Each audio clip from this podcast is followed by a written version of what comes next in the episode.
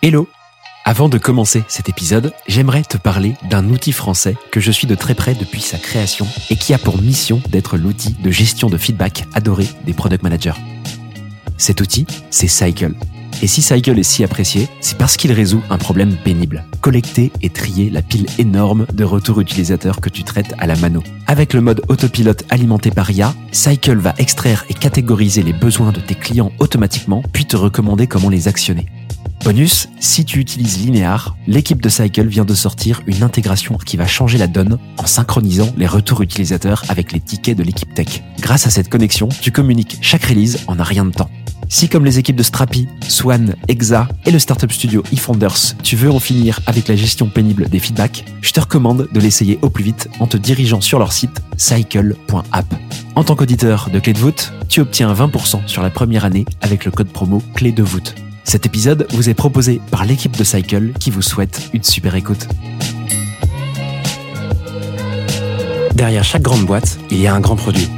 Derrière chaque grand produit, il y a des gens talentueux, passionnés et ambitieux. Oh, that's music to my ears. On les appelle Product Manager, CPO ou Product Leader. Oh, yes, yes. Quel que soit leur titre, ils ont tous la même mission. Devenir la clé de voûte de leur entreprise à la croisée du design, du business et de la tech pour créer les futurs produits indispensables de demain. Well, that's excellent. Clé de voûte, c'est le podcast des products pour les products. Chaque semaine, je te fais passer un moment aux côtés des meilleurs leaders du produit français. I'm so happy. Avec une mission, te livrer tous leurs secrets, méthodes et apprentissages pour devenir toi aussi la clé de voûte de ton entreprise. You know what? I like that idea.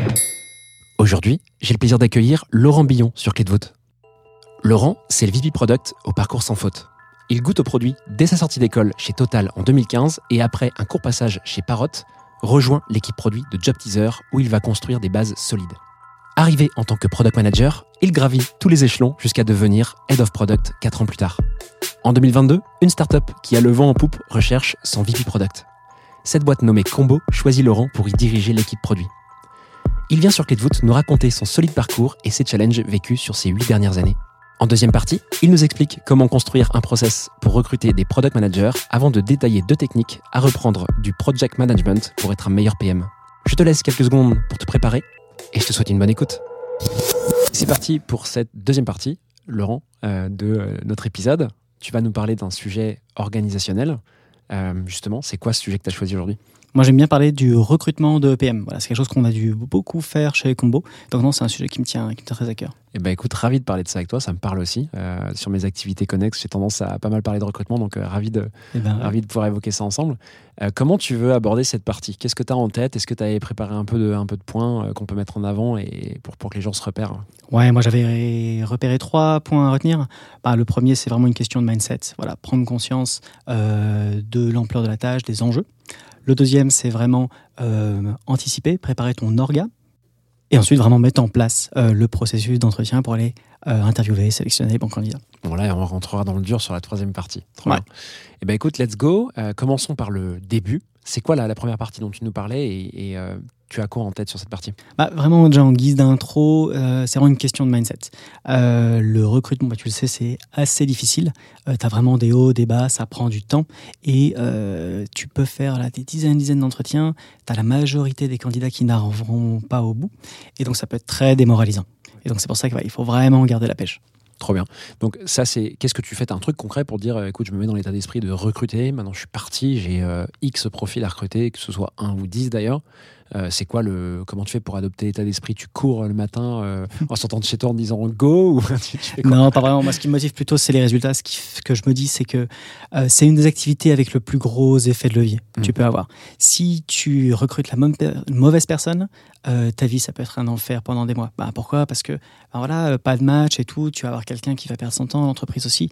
Et en revanche, si tu as la bonne personne, c'est vraiment celle qui peut emmener ton équipe au prochain niveau. Hmm. Donc toi, tu te motives en te disant ça, en te disant, ouais, ça va être du boulot, mais si je trouve la bonne personne, globalement, je vais gagner euh, tellement de temps, de valeur, de, de tout euh, dans la boîte. Quoi. Ouais, c'est exactement ça. On a toujours plein, plein de trucs à faire toute la journée. Euh, et donc, il faut un peu se dire, euh, OK, à quoi vont me servir ces deux heures d'entretien à la fin? Et euh, si tu visualises pas le résultat, tu t'y vas pas, quoi. D'ailleurs, tu t'organises ton agenda tu, autour du recrutement. Est-ce que tu mets des, des plages dédiées, par exemple pour Ah, quand tu es en période de recrutement, de toute façon, tu bloques euh, tout ce qui est après 18h parce que tu sais que c'est là où les euh, recruteurs, les gens côté RH vont pouvoir te mettre les entretiens. C'est super important euh, d'être disponible pour ça. Ah, tu fais ça après 18h, toi? Ouais. Tu dois être cramé.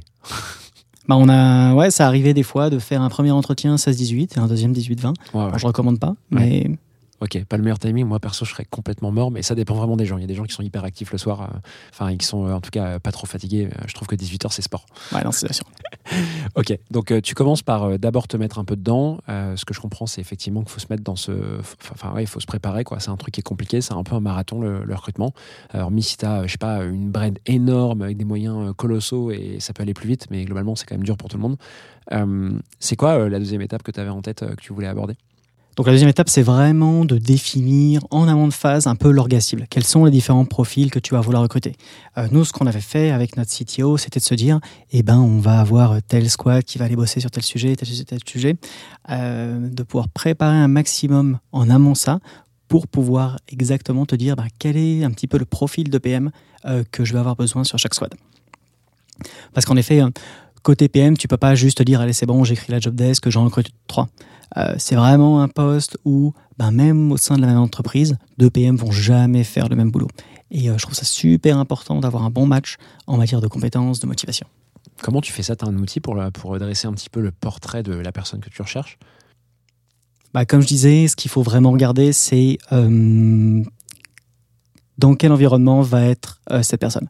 Euh, quels vont être les produits sur lesquels la squad va être amenée à travailler euh, à court terme, quelles vont être un petit peu les opportunités à adresser, euh, quels vont être à la limite tu les éléments de personnalité. Euh, par exemple, nous, on a une squad qui bosse sur la partie Core Engine, c'est-à-dire tout le moteur de calcul avec les conventions collectives. Là-dessus, on est allé chercher quelqu'un à qui ça faisait pas peur d'être sur ce genre de produit.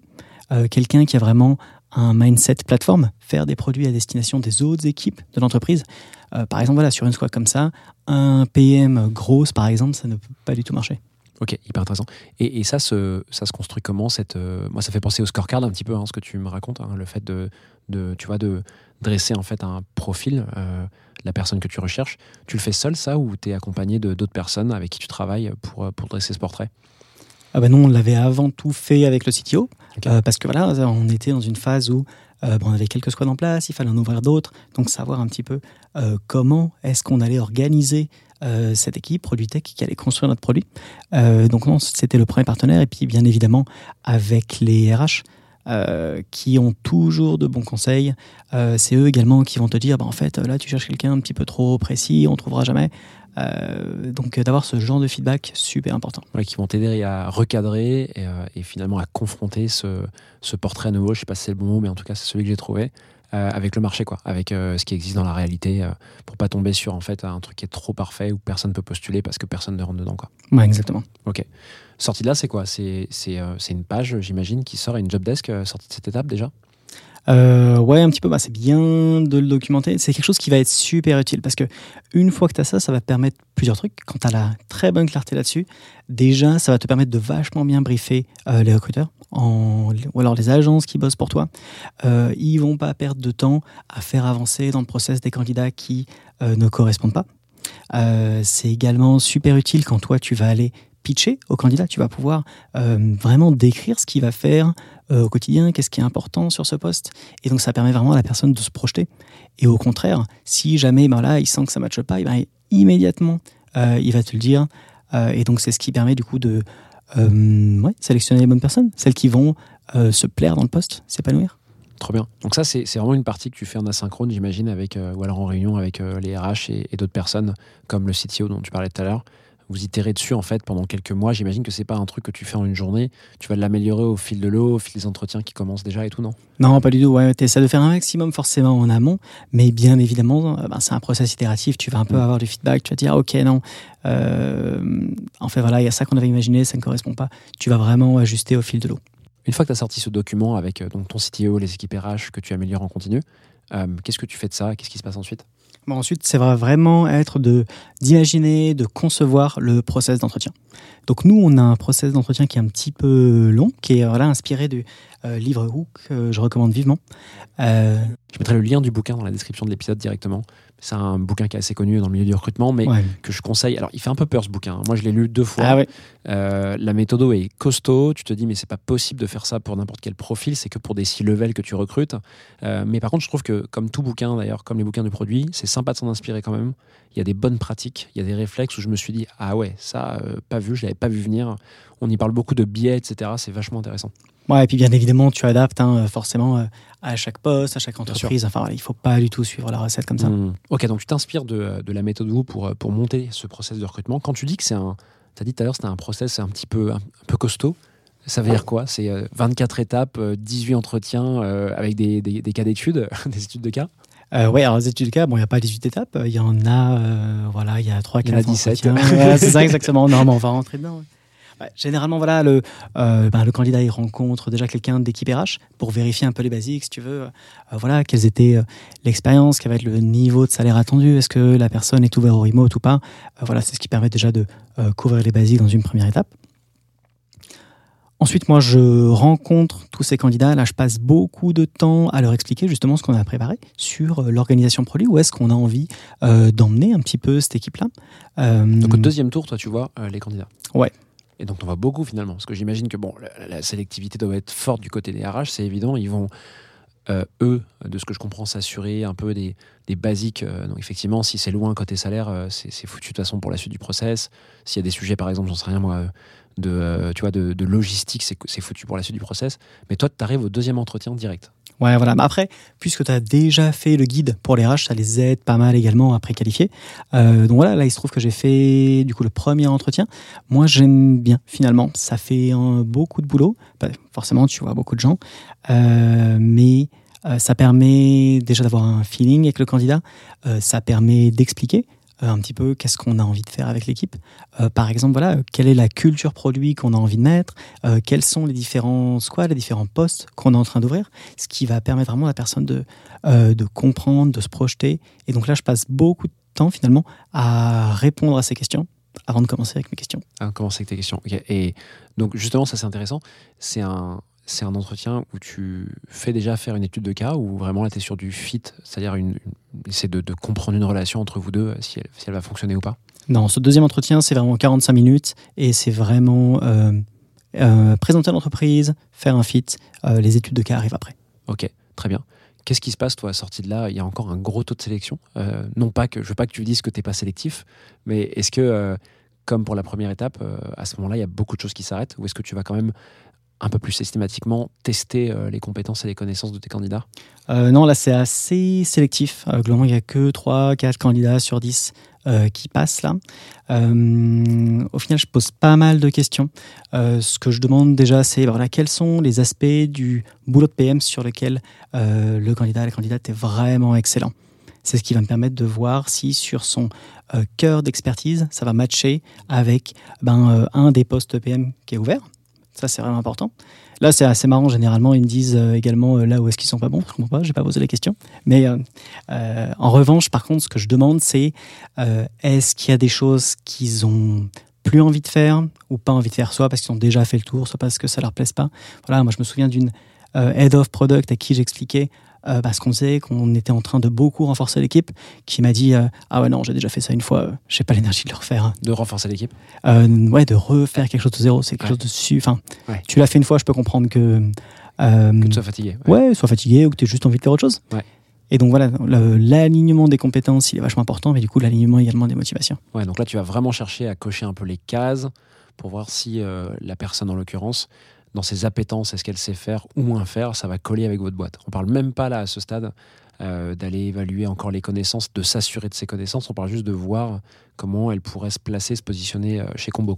Ouais, bah généralement, bah, j'ai plutôt recruté des profils seniors, donc ça veut dire qu'il y a déjà un peu quelques expériences, donc tu vois euh, quelles sont les boîtes dans lesquelles la personne a réussi. Euh, la partie vraiment skill test, on l'a fait aux entretiens d'après. Après, moi, j'aime bien poser voilà, un ou deux petits cas produits en cinq minutes, question du réveil, euh, pour voir si la personne a une, une bonne démarche produit. Ok, donc tu fais un petit exercice quand même euh, de gymnastique euh, d'études de cas, j'allais dire intellectuelles, je sais pas si c'est intellectuel, je je suis toujours méfiant un peu sur. Non, c'est le- vraiment plus pour euh, voir s'il y a vraiment une, ouais, les bons réflexes produits, l'empathie utilisateur. Ouais. Ok, donc tu, tu cherches vraiment à aller chercher ça, enfin à aller sélectionner sur ça. Euh, Est-ce que tu revois les candidats à un moment dans le process, toi, ou c'est vraiment la seule fois où tu les vois? Non, bah, il se trouve que là, euh, on recrutait beaucoup de postes. On avait des PM qui étaient très, très, très euh, ben, occupés, forcément. Euh, J'avais pas encore de head of product. Donc, ça veut dire qu'à l'époque, c'est moi qui ai fait passer euh, beaucoup de cas produits. Et donc tu revenais à la troisième étape, c'est ça? Ouais, c'est ça. Donc, ça fait que euh, j'ai vu pas mal les candidats. voilà. Bien évidemment, quand les premiers head of sont arrivés, euh, ils m'ont vachement aidé là-dessus. Bien sûr. Euh, mais ouais, il y en a beaucoup que j'ai dû faire moi-même. Ok. Et sur le, juste sur le deuxième tour, je vais te poser la question. Tu parlais du livre Who tout à l'heure. Euh, je sais plus le titre entier de ce livre, bref, mais c'est la méthode Who, effectivement. Je crois que c'est, euh, je crois que c'est euh, A Method for Hiring, je sais plus quoi, High players. Ouais, c'est ça. Euh, mais je mettrai à nouveau le, le lien dans la description de l'épisode.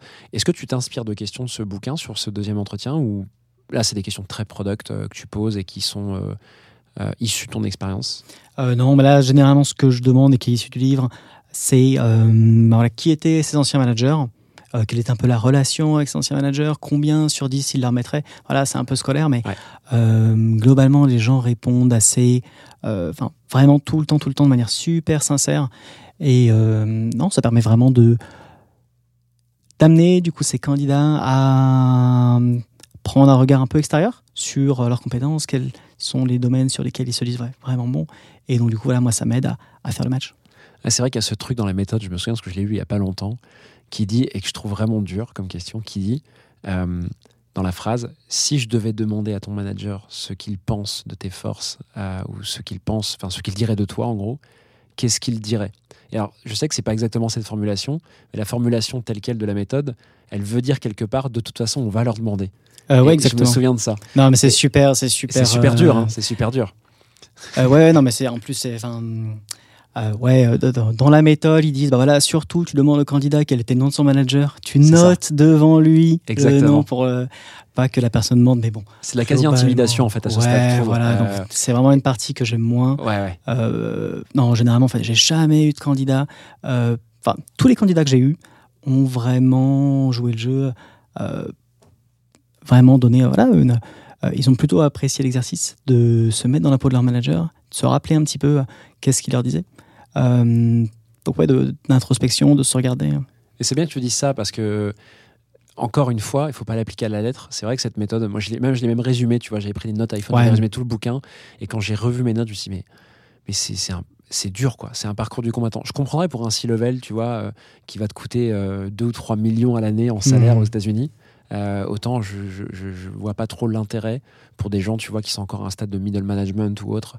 Euh, Peut-être que je me trompe. Hein. Je suis pas un expert du recrutement non plus. hein. Euh, à ce point-là, j'ai pas fait d'études là-dedans. Tu as des gens qui vont très très loin dans la science du recrutement.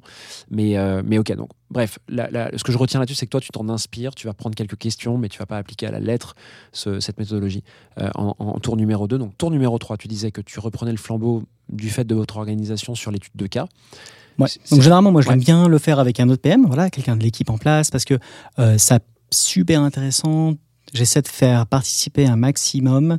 euh, ben voilà, des gens qui sont déjà dans l'équipe, donc soit d'autres PM, soit d'autres head off, soit euh, ben, quand j'ai pas sous la main parce que bon, ça marche pas, un développeur parce que euh, moi j'aime bien mener les entretiens à deux et euh, bah, ça permet déjà de voir s'il y a un fit quoi, euh, ne serait-ce qu'au niveau humain. Ce qui est aussi un tuyau de la, de la, de la méthode, hein, de Ah faire ouais. les entretiens à deux. Ah ouais, bah écoute, je comprends pas les gens qui font les entretiens tout seuls. Enfin, tu peux pas. C'est tellement précieux d'avoir un deuxième avis, un deuxième regard euh, sur ces décisions-là que je, je n'envisagerais pas de le faire tout seul. C'est qu'une question de ressources. Quand tu grossis très vite, en fait, euh, tout le monde est très occupé. Euh, c'est, je pense que c'est ça le seul critère aujourd'hui. Mais Bah ouais, mais là encore une fois, c'est ce que je disais en intro, euh, c'est l'activité la plus importante que tu peux faire. Et là, si tu fais pas les trucs toi-même, il faut t'assurer que les autres personnes que tu mets dans le recrutement vont le faire avec la même diligence. Moi, j'avais vu euh, euh, des fois, voilà, sur les entretiens, bah, tu as un script, tu le passes à la personne, la personne, elle arrive, dit la question, et à la fin, tu demandes, bah alors, qu'est-ce que tu as pensé du candidat? Moi, je sais pas trop, ça peut le faire. Ça, je trouve ça Ouais, lunaire. lunaire. Ouais, je suis d'accord avec toi. Euh, ce que je comprends, c'est que du coup, il y a eu euh, ces, ces deux premiers tours d'entretien. Si je reviens rapidement dessus, euh, donc entretien RH, entretien mené par toi, qui est plutôt un fit avec une toute petite partie de test, mais Ouais. vraiment minime par rapport au reste de cet entretien. Il y a un troisième tour d'entretien qui est donc l'étude de cas. Ouais, c'est vraiment le plus important. Qu'est-ce que tu peux nous dire là-dessus ouais? Ouais, donc là, on va vraiment faire passer deux cas produits. Donc un premier cas produit qui est euh, vraiment, voilà, je présente avec beaucoup de support, de contexte utilisateur. Euh, tu vois, je raconte une petite histoire, je joue un petit peu euh, l'utilisateur.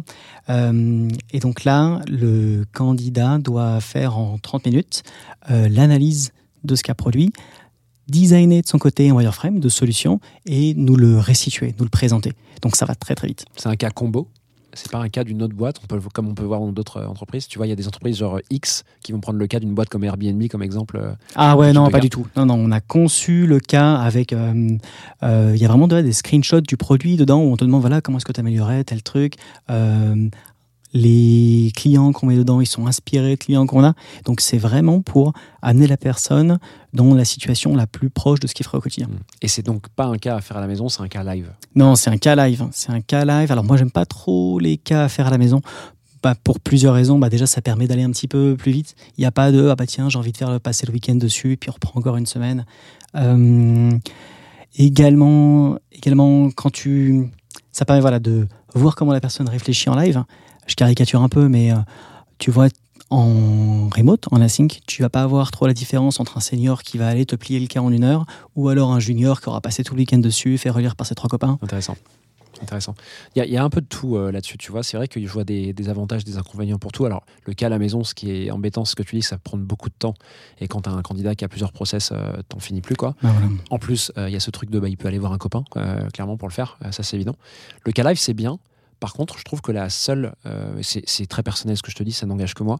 La seule euh, faille de ça, c'est que tu as des gens qui peuvent être très stressés. Et du coup, euh, ce stress, ce serait pas un stress de la vie réelle. Alors, les PM doivent tenir le stress, mais dans d'autres configurations, tu vois. Pas des configurations d'examen. Maintenant, voilà, il y a des inconvénients et des avantages dans tout. Donc, euh, Ouais, c'est très vrai. C'est toujours un, équilibre.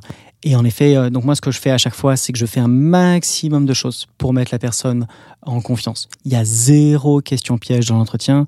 Euh, voilà, on est vraiment dans une situation bienveillante. euh, c'est super important. Ok, hyper clair. Donc ça, c'est cet entretien en étude de cas. Tu disais qu'il y avait deux études de cas, c'est ça? Ouais, c'est ça. Donc le premier, c'est vraiment ça, cas produit. Ensuite, où tu euh, restitues, où c'est là, on va voir euh, qu'on va pouvoir poser quelques questions sur. Imagine, j'ai un PM qui va avoir des euh, problématiques de pricing sur sa nouvelle squad. Et ben, on va aller creuser un petit peu. voilà, comment est-ce que tu monétiserais cette fonctionnalité, etc., etc.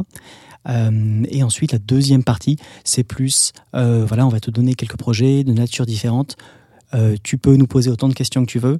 Et euh, voilà, au bout de 15 minutes de discussion, on essaie d'établir euh, une priorisation. Donc, il n'y a pas de euh, bonne ou une mauvaise priorisation. C'est vraiment pour voir est-ce que la personne va être à l'aise à réfléchir à un niveau plus stratégique. Ok, comment elle réfléchit Ok.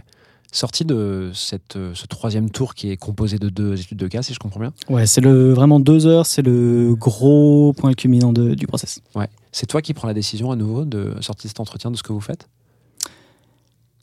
Bah, si c'est moi qui fais passer un entretien, ouais. Ouais. Mais je veux dire, tu n'es pas accompagné par une autre personne, euh, par exemple sur cette étude de cas, qui vient évaluer l'étude de cas de- du candidat? Ah bah, de toute façon, on a fait passer l'étude de cas à deux, donc généralement, voilà, on délibère euh, et on fait passer ou pas le candidat à la personne à l'étape suivante. Et donc, c'est quoi l'étape suivante, du coup? Alors l'étape suivante, euh, c'est le bah, l'entretien est vraiment phare bah, du euh, du livre Who qu'on a regardé. Là, tu as, repris, euh, t'as repris la bonne recette. Ouais, voilà, c'est ça. Euh, donc là, globalement, ce qu'on va faire, c'est qu'on va revenir sur tes dix dernières années précédentes euh, d'expérience professionnelle. Et bon, bah, c'est un petit peu mécanique. Ça peut être très béni pour le candidat si c'est mal fait. Euh, mais euh, parce que c'est voilà, assez systématique. On va demander euh, bah, pour chaque expérience quelle est la réalisation dont tu étais le plus fier. On va demander alors pour chaque expérience déjà bah, quelle était ta mission, qu'est-ce qu'on t'avait confié comme objectif. Ensuite, quelle était la réalisation dont tu es le plus fier On va te demander également voilà, comment se passait ta relation avec ton boss, euh, qu'est-ce qui euh, te donnait comme. euh, quels étaient tes axes de progression, quelles étaient tes forces. Et voilà, c'est là on va demander voilà, sur 10 combien il te mettrait. Bon, là, il faut bouquiner euh, la méthode avant de venir euh, postuler chez Combo, euh, le cas échéant. Là, tu donnes tous les secrets. Je plaisante, bien sûr, j'imagine, pas si simple, mais, mais de toute façon, c'est une méthode qu'on revoit dans beaucoup de boîtes. hein. Ouais, c'est ça. C'est juste une manière de faire l'entretien, de revenir sur ton parcours. Il y a certaines boîtes qui sont là, bah alors c'est quoi tes qualités, c'est quoi tes défauts? L'avantage de ça, c'est qu'on va vraiment discuter de situations concrètes. C'est pas du tout hypothétique de comment tu réagirais comme ça. Mais voilà, l'idée c'est de prendre le temps de rentrer vraiment dans chaque expérience de chaque projet, comprendre un petit peu bah, quels étaient tes challenges, comment est-ce que tu les as, euh, comment est-ce que tu les as passés.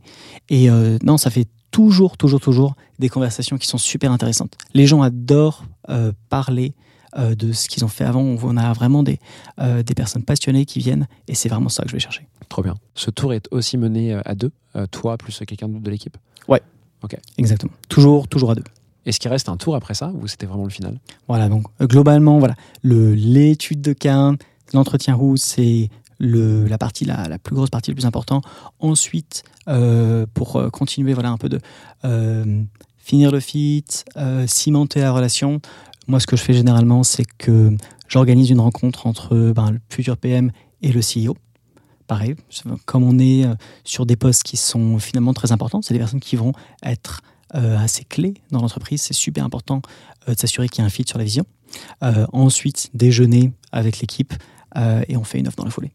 Trop bien. Bon, bah finalement, il est pas si costaud que ça. C'est le, le contenu est costaud, mais c'est pas non plus un entretien, euh, un, un process d'entretien à huit étapes, quoi. Non, non, non. Quand tu l'expliques, ça peut faire long, mais euh, j'ai aucun candidat qui m'a dit ah bah non écoute c'est trop long Euh, généralement moi les retours que j'ai c'est ah bah ouais euh, ok il y avait beaucoup d'étapes mais en fait le plus je suis avancé dans le process le plus j'avais envie de venir je vois qu'il y avait une euh, voilà je vois qu'il y a une bonne culture produit j'ai rencontré des gens qui étaient intéressants parce que tu leur as montré exactement ce qu'ils allaient faire après. Et donc ça, le fait de pouvoir se projeter, c'est quelque chose qu'ils aiment bien.